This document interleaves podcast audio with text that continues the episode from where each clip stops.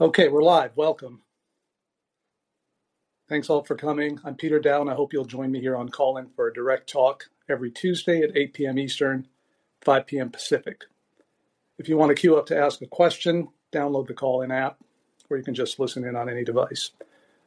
So, just to start from the beginning, I'm a dual national. I'm Lebanese American. So, I was born both a U.S. citizen and a Lebanese citizen. Both countries are my home. My parents met at Columbia University and then they settled in Beirut in the 1960s when it was called the Paris of the Middle East. And Beirut really was an unbelievable place, just an idyllic place. And the first 10 years of my life were sort of like a postcard of Mediterranean life. But that world came crashing down in 1975. The Lebanese uh, civil war began when I was 10 years old and it lasted 15 years. I was there for most of it. Um, and I can't, there's not enough time to describe even a fraction of what I went through, of course, but I do want to share some experiences in the hope that it gives a more accurate picture of what children in conflict zones go through. And let me just say here, I just want to warn that these are descriptions of bloodshed and violence, so please take note if any of this is a trigger for you.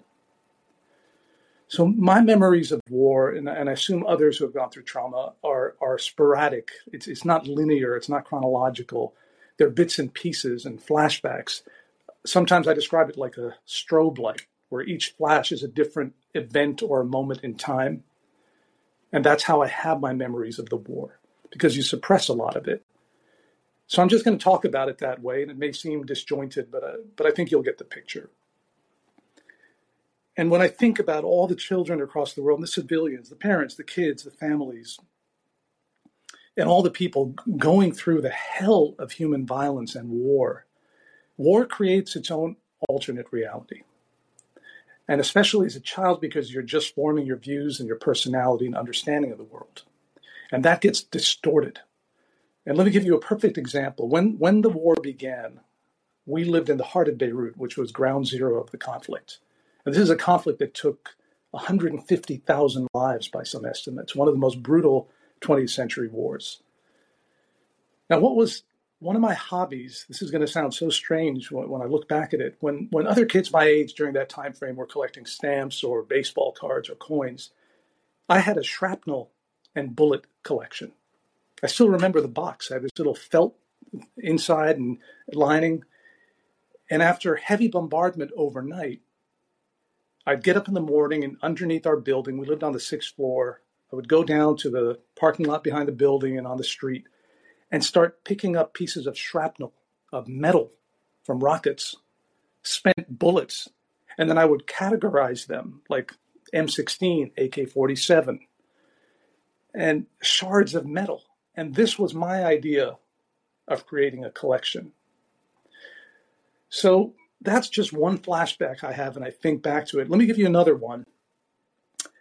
I, as some of you may know, play piano, and I studied piano for many years, and I was a professional musician for a long time. The Yamaha upright piano that I learned, that I first picked out my Mozart sonata tune on when I was four or five years old, and that I learned how to play on, doubled as a barricade.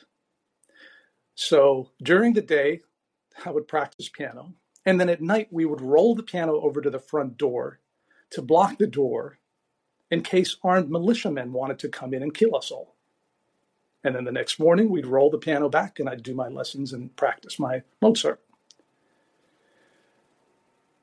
And here's something else about war. And when I think about the children in war, Palestinian kids, Afghan kids, Yemeni kids, when I, when I think of how I remember the war, it's not just the sights because you you know the images we're seeing out of Ukraine, the destroyed buildings, the pockmarked like the bullet holes in, in, in the buildings and the the collapse, just the rubble, all of that. Those are sights, those are visual. But war is also smells and sounds. I, I remember being in bomb shelters, the, the the smell of candles and sweat, the sweat of fear, the adults sweating and kerosene because there was no electricity, obviously. That acrid smells of gunpowder, candles, kerosene, all mixed together, and those smells were just, I still remember it to this day. And then the sounds like the metallic ring of an outgoing mortar, and then the whistle of an incoming rocket. And I recall counting the seconds to impact. And I remember thinking, well, if I finish counting and I hear the boom, I'm still alive. And that would happen all night because the shelling was so heavy. It would be one rocket after the other, 15, 20, 30 per minute. And I would count each time and say, I'm still alive. I heard, I heard the blast. And because this was a residential area, this is, was the heart of Beirut. The same thing you're seeing in, in Kiev and places like that in Ukraine, which is just bombardment of civilian areas, of buildings. It'd be like New York under missile fire. And that's how we lived night after night. And another sound I remember distinctly is the ebb and flow of street battles, of the gun battles. You know, when, when people talk about the, the that fireworks or firecrackers sound like gunfire, well, not really, because if you hear uh, an AK-47 fired close to you, it is a terrifying sound. It's a powerful sound. And battles with you know 15, 20, 30 you know militiamen battling one another and when it would move away, the gunfire would move a little bit distant and you would exhale. And then as the battles came closer, because this was street to street fighting, you worried that they would come into your building and that the battle would take place or maybe in your hallways or lobby. And so that ebb and flow of that sound of machine gun fire is, is another thing that sticks with me. Let me give you another one. And this is again back to how surreal war is.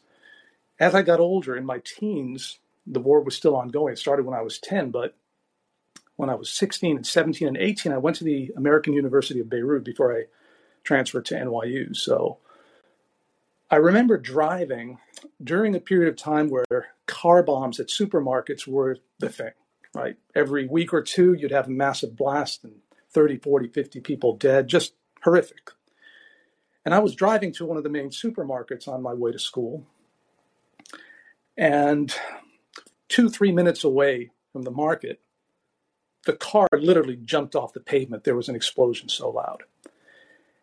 And I instinctively sort of pulled over and turned behind me, and there was a huge fireball about maybe, I don't know, like five, six blocks away behind me. So I turned my car around. I thought maybe somebody got hurt. I didn't know what happened. I, I headed toward the blast, towards the, the, the, the car. I get there. I'm one of the first people there. There are maybe two or three other people there.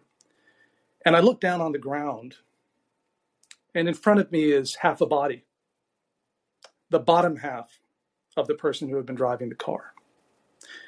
And his top half was about 20 feet away with his hair completely blown out, like a broom almost. And I was looking, I was just, I still to this moment remember standing over this body thinking, my God, this guy got cut in half.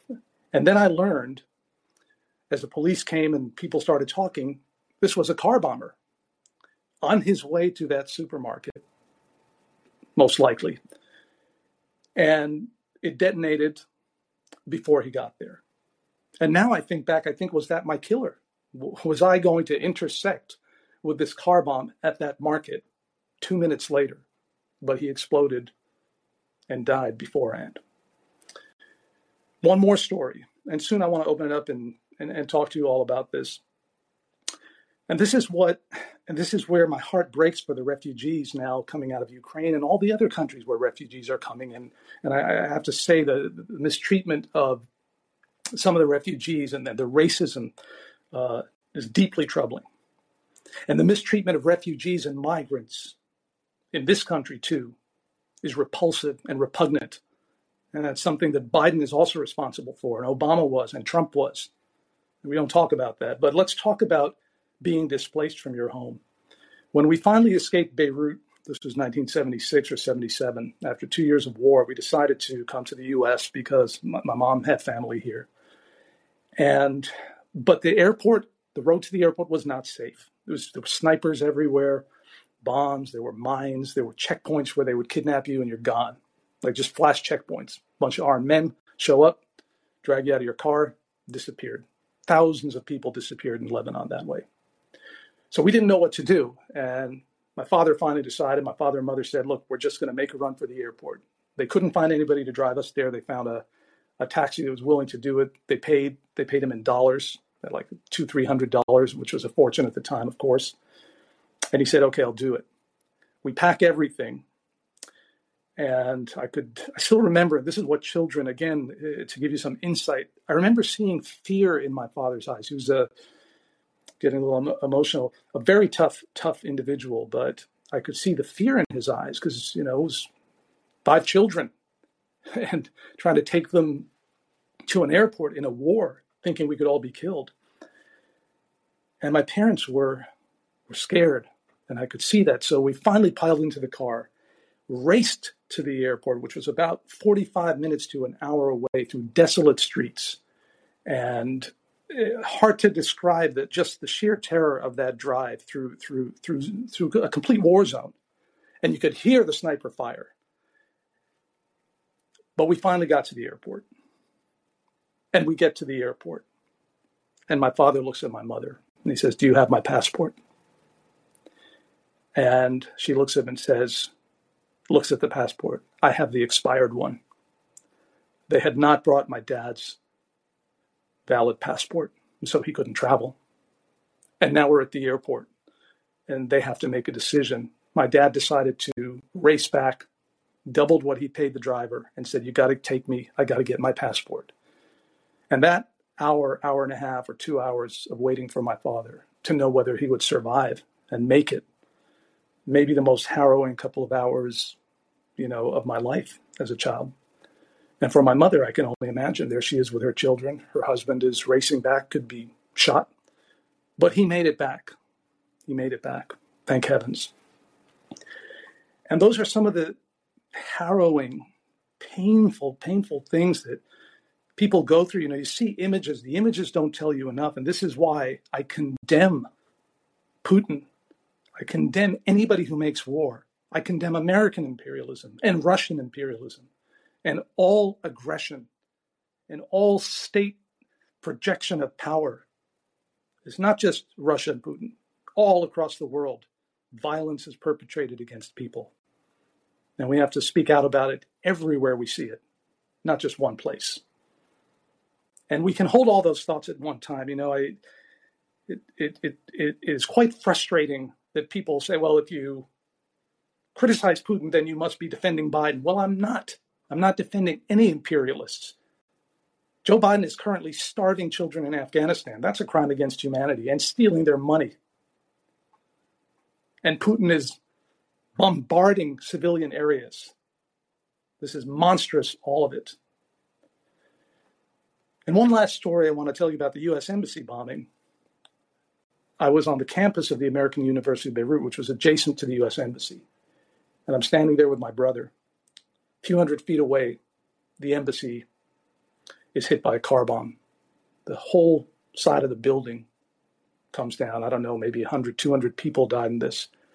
I was lifted off the ground from the power of the explosion. And I ran and looked, and I saw the whole facade of the building down, and I saw bodies I saw people crawling down the side of the whole, you know, front of the building had come off. So people were just crawling down the rubble trying to get down. And I still remember that. And all these children and the ones who survive, a prayer for those who don't, the ones who do survive, they're going to have lifelong scars, lifelong scars. And I live with those scars every day. I'm hypervigilant about my loved ones. I still have nightmares about being in gun battles, and I wake up with night terrors. So, as I say, my heart breaks for everyone facing war and violence. I am so sick of a world in which powerful men with huge arsenals of weapons threaten the globe. We're dealing with a pandemic. We don't need war on top of a pandemic. Anyway, let me uh, open this up to some discussion I'll invite some people to speak. Let me start by uh, Shauna. You're a dear friend, and um, I, you, do you want to unmute yourself? I, would love to hear. I think uh, you, you, have some thoughts, I assume, about trauma and, and some of these experiences. Do you want to unmute? Hello. Hey, we can hear you. Hi. Wow. First of all, hi, Peter. Hi, Leela. Hi, everyone. Um, I needed a minute to compose myself. That was um, powerful and oh, heartbreaking. And thank you so much for sharing your truth, Peter. That's whew, I'm just breathing it out. Bear with me. That was a lot. I was not aware that you went through so much. Um, yes, and sorry, and sorry to go straight to you, Shauna. I know, uh, I know you know some of my story, but I, I know you didn't know that much. So if you need to take a minute, um, I'm know, okay. But I Thank do you. appreciate your your spirituality and your ability to sort of see, you know, the human side of things, which is why I asked you to to respond. So take any time that you need. Thank you. No, I'm grateful. If you can speak your truth, I can sit here and oh, bear witness to it. Um, I hope people can appreciate what you just said to us. You know, most of us will not have to go through war terrors like you explained that you went through. Most of us will not have to go through war, period. And the fact that you went through that as a child, you know, it's really interesting what we go through as children, how it shapes us and molds us as adults. You know, look at you now being such a beautiful voice for anti war, anti everything imperialistic. I'm I'm quite moved and thank you so much. I I'm at a loss for words. That was um that was heartbreaking and beautiful and I can see how this has come full circle for you and for the leftist movement. yes, that that is that's such a good point. You know, it, it, it's you know, I was scheduled to go down to the World Trade Center on 9/11. I had a meeting that morning. I never went because a family member called and said there's something going on down there. Right. But that day in New York, I thought, Peter, you can't escape war and violence. You know, when I when I finally got out of Lebanon, I thought, this is it.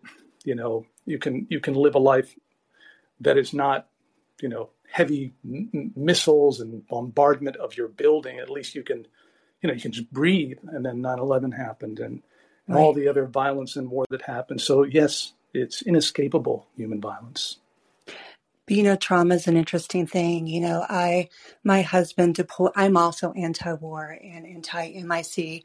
My husband deployed nine times. He goes through the same PTSD like symptoms. I have a traumatic um, childhood experience, or many experiences rather, and I experienced the same PTSD flashbacks and terrors. But you know what? We can get stuck in that, or we can use that to fuel us to teach and help others. And that's why I love you and Leela and your work so much. It's so entrenched in humanity and integrity and love and compassion without losing the fight, without it becoming a weakness. It's such a strength. And I'm so grateful for your voice, for Leela. It's for everyone here because we know we're all walking wounded, aren't we? We've yes. all gone through something. So I'm not going to hog the, the line. And I know a lot of people want to speak. I apologize. It took me a second. I just had to compose myself, but I'm here holding space for all of this. For me, this was such a beautiful and powerful conversation. Thank you hey, so very much. Thank you for your kind words, my friend. Thank you so much. We really appreciate you. As I, as I've always said, you know, having the the connection to other humans is what helps yes. us all get through life. That's, yes. that's that's how this works, you know. And so, and you're, and, and you're one of those people. Let me see, Stephanie, uh, Shauna. Thank you, Stephanie. You're in the room. Do you want to unmute? And, and um, you know, I, I, I, threw the first response to Shauna, and I, I feel sort of bad about it because it's it's, it's heavy. But um, do you want to? Yeah, I mean, I, I wow. Um, it's just um, yeah, I'm speechless. I, I do want to thank you for being brave enough to share with everyone what you went through because, you know, it's it's it's traumatizing to to relive, you know, what what you endured, and and I'm so sorry you went through that. But I'm also so grateful that you're here with us now and able to speak truth to power. We we need people who have been through what you've been through people who've lived through war and survived to speak out against what's going on right now. Um, it's just been really horrific this last week watching people automatically uh, assume that they have to pick a side and that they have to start advocating for war and, and defending these warmongers. I mean, I, you know, it, it, it, it's just mind boggling. And I, I'm sure it's been very difficult for you to, to see people who just, you know, have never, for the most part, left their living room.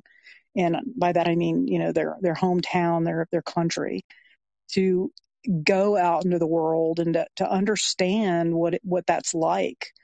You know, they they've had these very privileged lives, and just to see them to cheer on war is just horrible.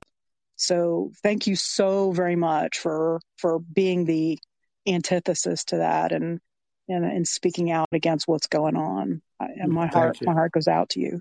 Thank you, Stephanie. Thank you. It's it's I, you know, you build. We all know this. Right? All of us have our own trauma and own difficulties and everything we've been through, and we build um, walls and ways of protecting ourselves and coping. But when I see my my daughter, for example, and the world she's facing, and when I see kids, all the kids suffering across the world, and, and I and I think, my God, why are we doing this to them? And the bleakness, the bleakness. we're talking about nuclear war again.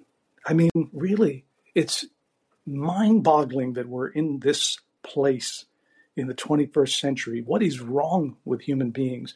This is why, when I talk about being a leftist, I talk about uprooting this entire system and building something new and better because what we have now is not working. Um, thank you, Stephanie. And again, thank you, Shauna. Jason, do you want to unmute, my friend? Thank you, Stephanie. Jason, you there? Yeah, I'm here. Um, I'm on a ferry in the middle of the Puget Sound, so I hope my re- reception is Good. okay. Um, I came to politics through the anti-war movement, as you know, and I talk about this um, as a candidate. And you know, people ask me, you know, well, what have I done? And I say I've I've been a staunch anti-war advocate for 30 years, and you know, I I protested the first Iraq War when I was 19 years old. Um, and I'm as a high school teacher for 20 years, I would have students come to me and they would want me to sign, you know, a recommendation for them. They they want to go into the military. We were, you know, I taught high school from uh, 1999 to 2018, and going through that Iraq War period um, in the early 2000s, I would I would have students come to me and they would want me to sign recommendations for them to to go into the service. They wanted to, you know, recruiters had gotten a hold of them and and I would not do it and unless they took um, anti-war materials like counter recruitment materials home. In fact, for the first, you know, five or six years of my career, I I handed out. Um, actually, would have been starting in 2003 because this this kind of came around with No Child Left Behind. I mean, our, our government is so insidious with war that they actually wrote into No Child Left Behind that high schools have to provide information of students, you know, contact information of students to the military if they want federal funding.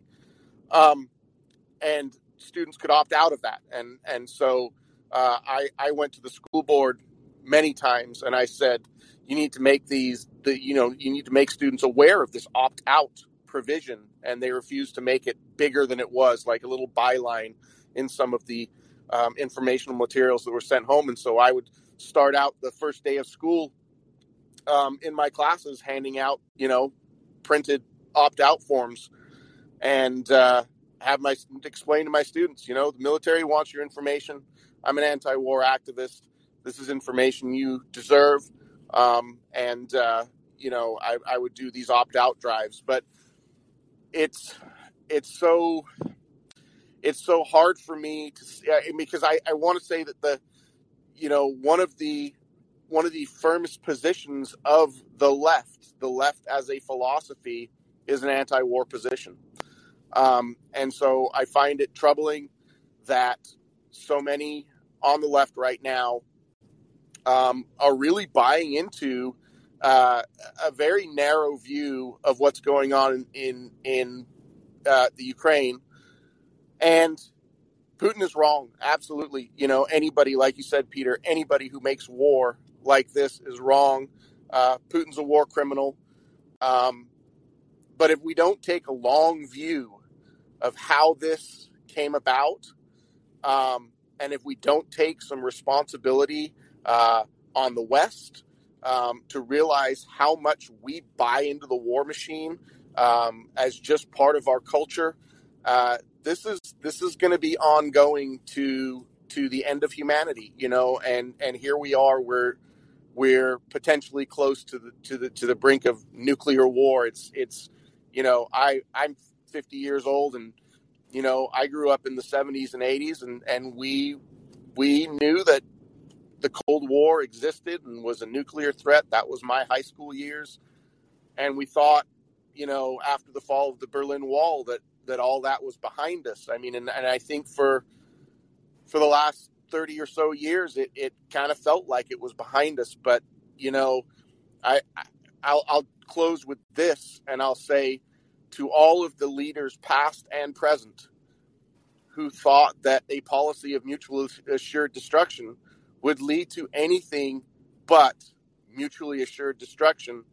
Um, congratulations, here we are. I mean, who knows where this is going? And and uh, i'm scared for my kids. I'm scared for my kids. I'm scared for your kids. Um, and we're in a very precarious place right now. Yeah we are. We are. Thanks jason. Thanks for all your anti-war activism over the years. You and i started in the same place which is opposing the iraq war i was in the streets every day because i knew what war was and i knew all the lies that bush was spreading i it still amazes me to this day that after we went from bush you know, Pelosi, Nancy Pelosi decided he wasn't worth impeaching because you don't impeach for war crimes, right?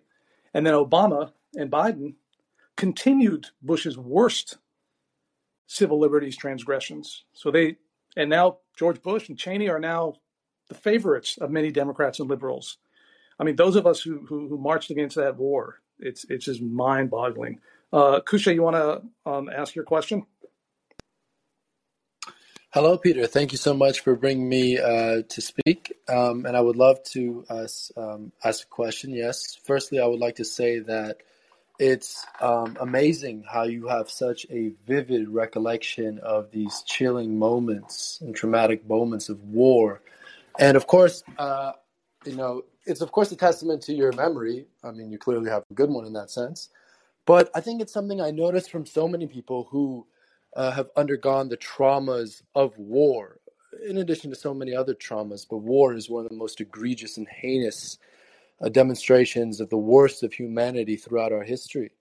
And it reminds me of one of my dear close friends, my elementary school principal, Mr. Sidney Morrison. Uh, he was born in March of 1947. He's a, he was in the Vietnam War. It was very interesting because a pacifist. He's actually about a religion from the Middle East, from Iran, actually during the time of the Qajar Empire. Mr. Morrison is a black American, uh, raised in New York, came to Los Angeles uh, high school time, went to UCLA. Uh, he sent off to the Vietnam War despite being a conscientious uh, objector. So he was tasked as a medic. And the way you recalled your time during the Lebanese Civil War remind me pretty identically of when he talked to me about how, for instance, he was um, brave, uh, trying to just save anyone who was in his um, group um, after they had been injured. Again, I didn't believe the U.S. should have been there at all. They devastated Vietnam. They devastated Southeast Asia. Uh, Lyndon Baines Johnson, Richard Milhous Nixon, Henry Alfred Kissinger, some of the worst war criminals in, in modern human history. Uh, but Mr. Morrison was there, and in any event, he had, he had told me several stories about his time, and and he's so articulate, so brilliant. He was an amazing uh, principal. He was not just my principal at my elementary school. He was also a principal at another high school in my uh, hometown, at a middle school in my hometown, and another elementary school in my hometown.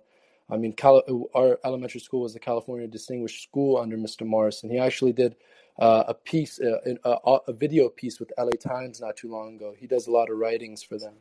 Anyhow, yeah, that's. I mean, yeah. Go ahead. Yeah, he was just a few steps away from a landmine when he was in war. And the way you described the ex- explosion from you, this fireball, it was the way he described how he was just a, a mine. And one of his, I don't know, one of the leaders higher ups in the military told him, watch out. And he just dodged it by a few millimeters. Otherwise, he would have blown up.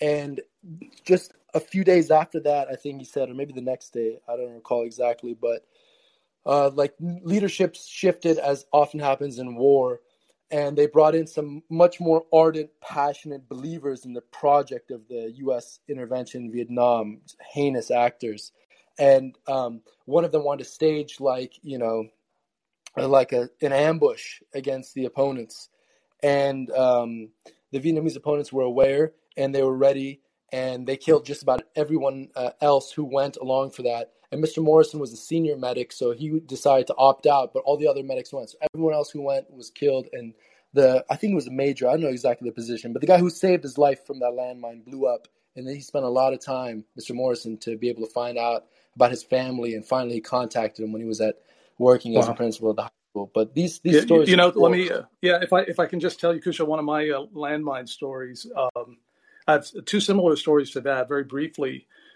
Uh, I was conscripted at 15 years old into a uh, Lebanese Christian militia. And because it was wartime and they just wanted to do almost instant training, they trained with live ammunition. And I remember going into a room, they packed about 30 of us, young boys, 15, 16 years old, into a room with a landmine and sort of sort of playing around like, well, what happens if I touch it? And they were just reckless they would fire at us with, with live ammunition during training sessions. Um, and another incident when I was sitting out on a balcony, on our sixth floor balcony in Beirut during the earlier days when I was uh, maybe 12, 11 or 12. And I remember seeing a red flash, and my, my, my, my mother was screaming, Get inside, get inside. There, you know, the shelling is starting. We would hide in the hallways. And, and I remember seeing a flash I ran inside. It was actually an incoming missile, but it it it, it um, impacted. Actually, there's an image today from Ukraine of a of a tank fire. Uh, some person has a cell phone, and the actually the incoming hits the actual building, and you could see the explosion. Similar thing happened, but it it actually impacted underneath the building. That was like seeing you know death come at you. So um, anyway, do you have a question, Kusha? I want to move on to Anthony. Yes, I do. I do. I definitely do. Go for it. So, you know, my family uh, also experienced some of the horrors of war and uh, oppressive governments. My mom lived through the Iran Iraq War when Saddam started sending missiles into Tehran as well, like near her neighborhood. So, it's the missile stories you describe. I've heard similar ones as well. My uncle on my mom's side deserted during the Iran Iraq War. Uh, I don't even know why he was there. He, he, didn't even believe in it at all. He was just in the back supplying the weapons when they would have the fightings. He was, and he was so intimidated when the Iraq soldiers of Saddam threw heads over to his side. They se- sever heads and, and throw them over to intimidate. Uh, of that's, course, that's awful. yep. um, you know, they goaded Saddam into that war. Um, it was atrocious from beginning. Saddam was just like Putin, and he was willing to escalate and risk so many lives and take so many lives and cut and rob so many people of their lives. No, that's but, a that's a that's a that's a whole other conversation. There, there's, I mean, there's so many regions in the world and areas in which the the state propaganda here in the US paints one particular version of events. I think Jason was alluding to this as well. But if you look at the geopolitical reality and, and the history of what happens, um, there's so much more nuance and mm-hmm. you know mm-hmm. the. But of course, you know, you, you, here we are in America, and this is a place where where, where propaganda makes the Americans mm-hmm. heroes. That's what you'll see in Biden's speech tonight. Kusha, I'm going to move on to Anthony. Oh, if, if I have a specific question, question go ahead. Yeah, I do have a question. So I'm really curious to know because you were in the Lebanese civil war and you were with the Christian militia. Militia. This is my question, and I'll stop speaking. Thank you very much. Sure. Is what your thoughts are about when the Islamic Republic came in and created Hezbollah, specifically people like Musa al Sadr, who came and created the Amal Party, and Mustafa Chamran. If you have any thoughts on them, I would really love to know because people like Rania Khalek, who has these thoughts on Middle East politics that I uh, find very problematic when it comes to this notion of anti-imperialism leading to tacit or covert support for the Islamic Republic of Iran. She said, "This is what I'm going to end on." She said, "quote Often wind up dead." End quote. Please name critics. This is still quoting her. That was a quote within the quote. Please, she said, "Please name critics of Hezbollah who were killed." Half of Lebanon regularly condemns Hezbollah in the harshest terms. They do so on the country's biggest media outlets. Who else has been targeted with a beating, let alone an assassination? All of these Western correspondents safely tweeting against Hezbollah. Yeah, you're cutting. Uh, Kush, I'm sorry, you're, you're that Hezbollah killed. You're, you're cutting out a little bit. You're cutting out a little oh, bit. Let me let me answer. These, yeah. She said all these Western yeah, correspondents Kusha, you're, tweeting against Hezbollah. Yeah, you're cutting out. I'm sorry. I'm sorry. Let me. Uh, okay, um, Anthony. hold on a second. Um, let me just respond to the question. Kusha, you were cutting in and out. We weren't hearing you well. Um, Anthony, you've been invited uh, as a speaker. If you want to uh, accept the invitation, you can join the room.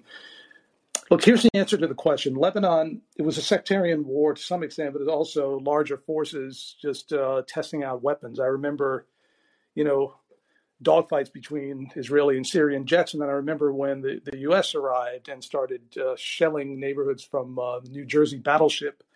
Um, in, in terms of, of, of, the various factions, you know, Lebanon is sort of a melting pot of, of, of religions. And various groups had, you know, both a, a religious organization, right, but also had the more because of the war itself, the more militant and malicious side. So, I'm to, if I'm going to wade into that right now, this would be a, a multi-hour conversation.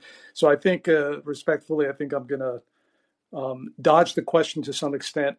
I think what's important to me, what's important to me, and I and I keep saying this, is to condemn violence on all sides, violence against civilians and aggression I mean, there is self defense, and we have to account for self defense in this world, and it does happen. But the targeting of civilians is the, one of the most heinous things imaginable. So let me uh, go to Professor Zenkus there. Can you unmute yourself, Anthony? And Kusha, thank you so much for your comments. I really appreciate your input. Okay, and Uh, please forgive me for not having figured out Callin yet, but I think I'm getting it. Um, you know, I was really moved by, as I think everybody was, by your opening um, statements and, and talking about your personal experience. And it's funny because, you know, like some of the other speakers, I was very involved in anti-war stuff. That's what drew me into the idea of the left and political activism. And I happened to uh, meet and become friends with uh, some refugees from El Salvador and Nicaragua in, um, uh, I guess it was the early 80s after the war in El Salvador started raging. And, you know, the US backed death squads and everything. Mm-hmm. And they would talk about their experiences. And I knew it was right that I was part of this, but it never connected with me as far as, well, what does this mean? What's it like to live there? And, you know, I, I hope I never know. Um, but I look at my work for years. For those that don't know, I worked, um, at a victim services center, actually at two of them. And I did a lot of work with kids who were sexually abused. And what I learned was that trauma is universal and that the the cause of the trauma, it, of course, it matters, but the body responds and the brain responds in very similar ways, regardless of what the cause is. And a lot of people think that the trauma happens at the time of the events, and it does. But what it also does is it, and, and Peter, you really eloquently talked about this, it can last a lifetime. You talk about hypervigilance and, you know, uh, night terrors and worrying about your children and all of these things. And what trauma does is it sets our brain up to not feel safe in the world. And, you know, when I think about it, I was, was thinking the same things that you were, you were just saying, Peter, which is, you know, it's 2022. I feel like we just hit rewind. Are, are we starting a new Cold War? Do I have to be worried about nuclear war again? When I was in high school, I used to have nightmares about it. Like what, what could happen? And then I think about all these kids who just have come through this two years of, you know, horrible social isolation, not being with their friends, fear of getting sick, fear of family members getting ill. And now this is what the world is giving them fear of a nuclear war, fear of no future. And it just makes me profoundly sad. And I think I interestingly just watched the other night. I'm into old science fiction movies and I just watched the day the earth stood still again. Haven't seen it in at least 20 years. And if anybody's into that kind of thing, it's got a very simple message, but it's, you know, it's that message of, of passivism and the idea is that aliens come to earth and say, you can do what you want here, but if you start going out into space and you're going to continue this mentality, we can't have you as part of our, you know, our family of whatever. And, and the point is that it's blows my mind that, that occurred to me that I should watch that again. That here we are, you know, with, with all this technology and all, God, we're so smart. We can do, we can do so many things and still, you know, I guess it just goes back to that Einstein quote, the splitting of the atom changed everything about humankind except the way it sees the world. Yeah. And we, we haven't changed the way we see it. So I, I do, I, I hurt inside for the trauma that these people in Ukraine are feeling, for the trauma of those refugees from Nigeria and India who, um, you know, weren't allowed out of the country, and uh, that was horrible. The the image of the Russian soldier crying really, really got me. I mean, I was in tears over that. And then the Russian people who don't want war. And then I think about the people in Yemen and Somalia where we just started bombing again. And I think we just need a global workers, anti-war and pro-justice movement. It can't be about nations anymore. So sorry that was so meandering, but those are my no, thoughts. no, no. That's no, no. That's not meandering at all. I mean, this is we're we're humans, and I appreciate this this group here. You know, you guys were on the last call, and you're all dear friends, and we're all going through this together. It's it's not easy, and the the stress on the body, as I said last time, and the constant state of fear. As I say, I've become accustomed to it. I've become functional with it since the war.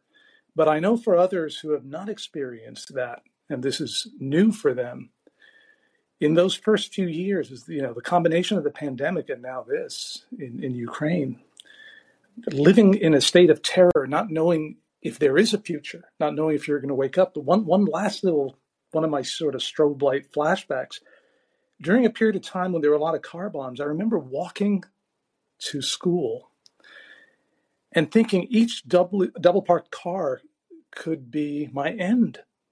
It could just blow up and I'd be incinerated. And and that would happen every day. Like I'd, I'd, I'd walk and is it this car? Well, is this one going to blow up? Is this my last breath? And I'm carrying school books and having these thoughts. And now I'm seeing, you know, for for for families in places like Ukraine or or the starving children in Afghanistan whose money is being stolen by the US government. What is their future? They don't know if they have food to eat tomorrow. You know, what what kind of a world is this? I want to take the um the last caller and then I want to uh, come back um to, to wrap up to Shauna because I really did uh, throw it right to you immediately and I assume you had some more time to think through things, and um, I want to just give you um, time to speak. But let me just take the next caller, and then and then we'll wind down, and whoever wants to go watch Biden's propaganda show. So um, there you go. Can you unmute? Hello, can you? Hey, welcome back. Hello, how are you guys? Good, good to have you back. Oh, thank you. Um, well, I had a, a, a little comment and then a question, so I'll just try to go quick, but you know, the past week has been chaotic, I guess, for everybody. I mean, everybody's watching this and it had like so much has happened that I just can't really wrap my head around every single thing that hap- has happened so far because everything's just moving fast. But, you know, I'm Syrian myself and the, the, the thing that I've been thinking about the most has been, um, these um the the has been really just like uh, how nobody in Russia really wants this, and seeing the protests in Russia, which kind of shocked me because I never really would have expected it. You know, um, we don't really get a lot of the Russian perspective um, anywhere, really. You know, like of the people. Um, seeing just like the whole world come to support Ukraine has been um, kind of bittersweet because you know, just like from like a Syrian perspective, especially like when uh, the borders start opening and everybody started fleeing, it's just been very like it hasn't even been like transparent. It's been very very clear, you know. Here and and and I know pretty much everybody saw like those couple um clip snippets of uh the news and journalists from over there going viral about how you know civilized versus uncivilized, you know, like those clips and I see, you know, it's just very stark how depending on where you're from, like who like who you are as a person, like that's how you're going to be treated by a government. And I don't know, like it's just very clear. It's just very clear. Um, because, you know, Poland is accepting these Ukrainian refugees almost immediately. They, they, they could probably take the whole, um, country if they wanted to. And then, but at the edges, but at the edges of the Poland border, the Belarus border, the Hungarian border are camps of Syrians that have been there for months in the in the bitter winter cold, right? So it's like it's just very transparent how they treat people. Um, and yeah, and it's it's it's absolutely terrible. The Syrian people and, have suffered so greatly. Yeah, and you know what? Um, it, it it was so wild to see it because these aren't American journalists, right? For the most part, they were uh, European um, videos that have gone because in America, you know, they'll they'll cover up what they really want to say with fancy words and like mind twisty games and whatever. But over there, they're just straight up said, you know, these are these are you know blonde haired, blue eyed people who are refugees now. And I was like, wow, like they're just so explicit about it over there. But oh, um, oh, yep, yep, yeah. But, no, I was going to um, say no. I was going to just just to respond to you. Um, mm-hmm. Yes, it's been it's been unbelievable. Like you talk about mask off moments, right? I mean, mask basically off moments completely. Yeah. yeah but anyway, um, go, and go then ahead. I think ahead. about yeah. Oh yeah, and then I saw the video about the Africans in Ukraine thing. Um, and I saw the one video of the mom, the I don't know where she was from, Ukrainian black mom, and she had a little baby, and they were on the border, and the train had left them, and it just made me think, because where I live right now, um, we have had refugees have come in weird um the way that they were brought in at least where i live you know um they bring um in in groups at a time at least in my state and they put them all in one area. And so you know you, you put in your application i guess overseas wherever you're from if you're from like in a camp in jordan or uh, in turkey or whatever you put in an application takes months if not years to process. And then the us government you know it has quotas. You know it has quotas um, they act like they'll accept refugees, but U.S., Canada, Britain, they do not take in people as much as they should, and they are, you know, as you were saying, Peter, like biggest imperialists. They're the ones who are really behind a lot of this junk. But um, anyway, I remember my one neighbor, and she was telling us how she has five kids, and she was in a camp, uh, I think on like the Turkish border or whatever, for a couple years, and you know, they were in tent cities, and her son, her one of her youngest sons, um, this this was back when the camps were still getting established too. So he's actually one of her older sons, and I think he's like 18 now, actually, or 15. I don't know. I don't know his age, but he's like around that age. Um, he was born really healthy, but because um they were intense and nobody was helping him, nobody was accepting him he he got you know as an infant or like as a child he got really sick and now he has really intense I guess cerebral palsy is the closest they could come to diagnosing him and some other stuff and um I just kept think I just keep thinking about this mom and I keep thinking about these kids and how these people are like walking I don't know what the distance was um for 3 days straight or whatever. Um in the cold, you know, just like overnight, their whole lives were upended. And it's kind of weird to see because even though I am Syrian and everything, it's like seeing black and brown people become refugees. It all hurts every time, but I don't know if it's like internalized racism or whatever, but seeing it happen to white people is just shocking. You know, it, it hurts in like a new way because it's like at the end of the day, we're all human, but it's like I'm used to seeing my people like this. Yeah, and no, I know, used, and and used, you know what I mean. Trying to say like I'm not used to it, but like I'm used to it. No, I know. We well, but the, you're you're triggering a thought uh, in my mind that I that I that I wanted to share. That the past couple of days I've been arguing with uh, right wingers, you know, Republicans, um, over the picture of the the Haitians, um, the Haitian migrants who were being, you know, were they being whipped by the, uh, you know, a, a, border patrol agent on a horse, or was they was mm-hmm. does he have a rein or whatever it was, but the dehumanization of the language that these Republicans use, and the liberals use it too. That suddenly, suddenly, the, the, oh, yeah. the, abuse of people at the border doesn't matter anymore now that Trump is gone, right? But, uh, but you, you, know, there it's an illegal, an invasion, an invasion of, of, illegals. First of all, humans are not illegal. Second of all, it's mm-hmm. not an mm-hmm. invasion. These are people who are escaping violence that we helped create in some of their countries, and they're trying to come here for a better life. And then they're dehumanized and treated like dirt and treated like animals and corralled by horses.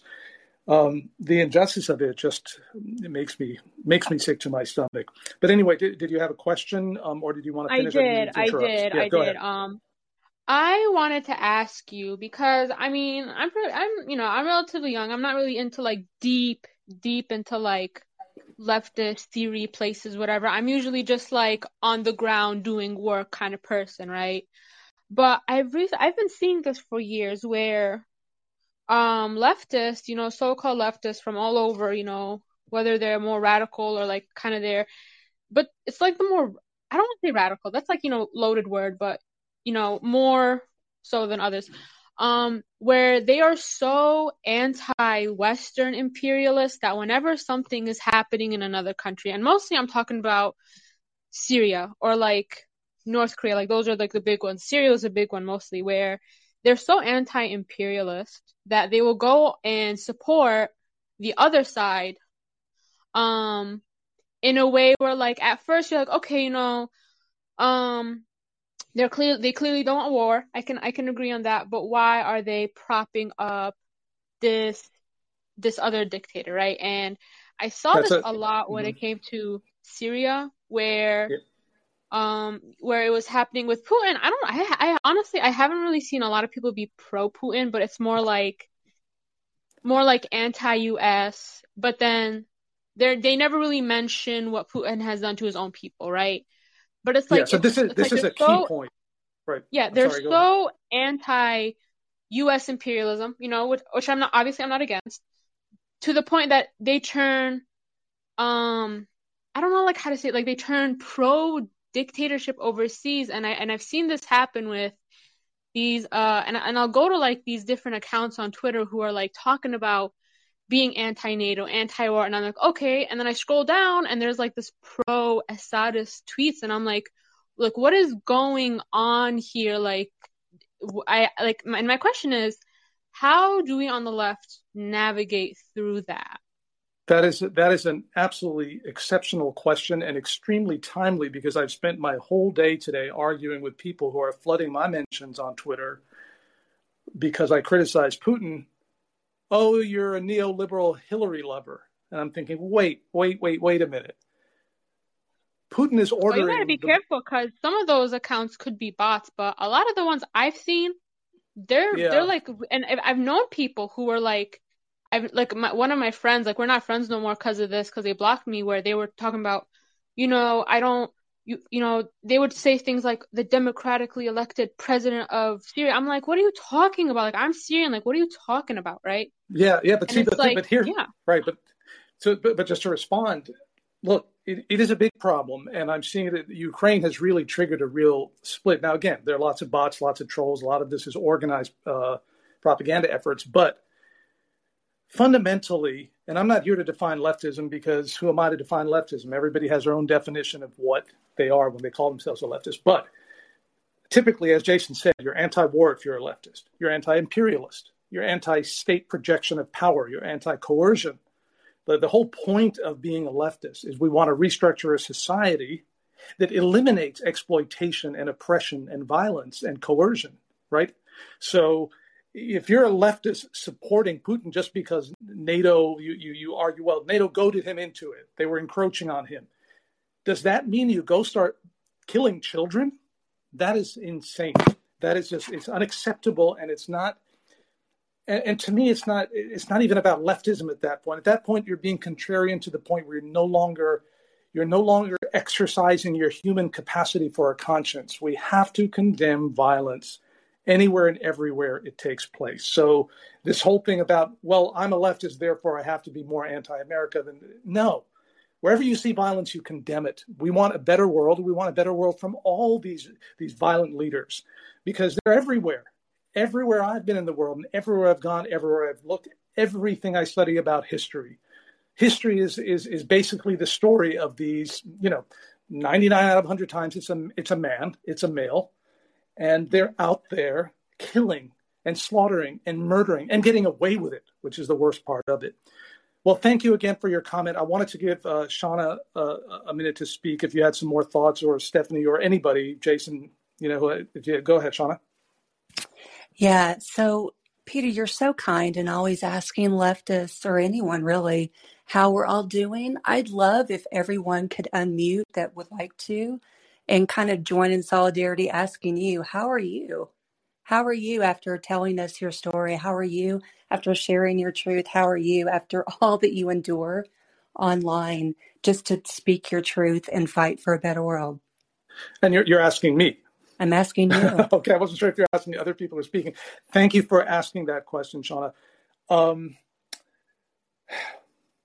you know, it's it's difficult to answer that question. I've had a um, you know 20 plus years online. I think the thing one of the things that that gets to me the most um, i'll be honest about this. I don't think really I, I admitted this before. When i hear you know bullshit like grifter mm-hmm. grifter i mean really? I lived through a war. I've lived through hell in my life. I've been through all sorts of horrible things. I've devoted my entire life to trying to make a difference and yes, sure, I sort of fell for the whole Democratic Party, you know, okay, if I elect Hillary Clinton, the first woman president. And then as I evolved and I looked and I thought, wait a minute, you know, I'm supporting this sort of neoliberal establishment. And I moved further left. I radicalized. I expressed right. myself. And so it, uh, it, it does, it, it does look, I have very thick skin and I was you know, I was in the military and I've been through a lot of tough things in my life. So I don't, I, I don't get hurt very easily, but I do get quite frustrated, and thank you for asking, Shauna, with people questioning my integrity and motives. You know, for me, the most important thing in the world, and this is cultural too, as, as, as a Lebanese American, honor and dignity and integrity and loyalty are exceptionally important to me. Yes. Um, especially integrity. And yes. uh, that's why I will admit fault when I'm wrong. Right. So when my integrity is questioned, I do get uh, you know, I want I, I want to say go f yourself. I pretty much hold myself back. But anyway, the answer to your question, I'm doing okay, thank you, and I just want to leave some, a mark on the world of good. I don't know how many years I have left. I'm in my mid 50s, maybe maybe a year, maybe 10, maybe 20. I don't know, but I do want to leave good behind me. But anyway, thank you for asking. Absolutely. Yeah, thank yeah. you. Anybody else uh, want to jump in?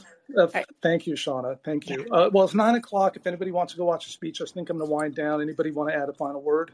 I, I did want to add one final word, and I, I just want to say this because I we haven't addressed it um, uh, in this chat, and that is that everybody really needs to be introspective about um, what they're seeing with sort of the outpouring of support for Ukraine, um, and and not that there should not be. That's not at all what I'm saying.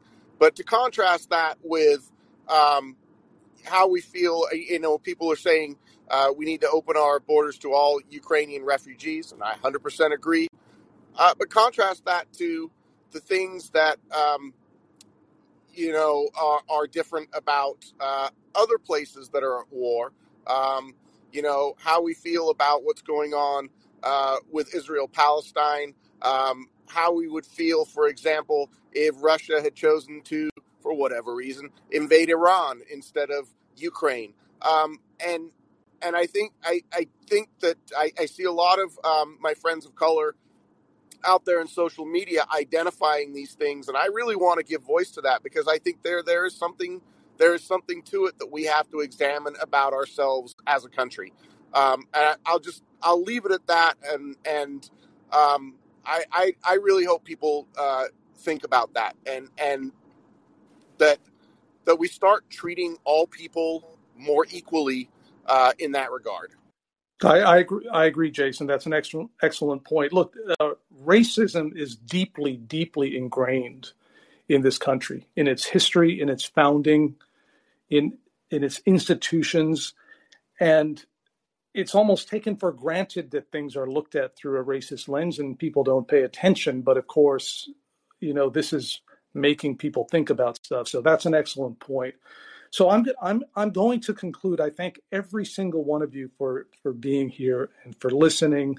And um, I value your friendship and I value your integrity, as I say, which is very important for me. And and and how hard you're all out there trying to make a difference in the world, every single one of you. So uh, thank you so much. And hopefully we'll talk next week. All right. Take care, everybody. Bye bye. Thank you. Bye, everybody.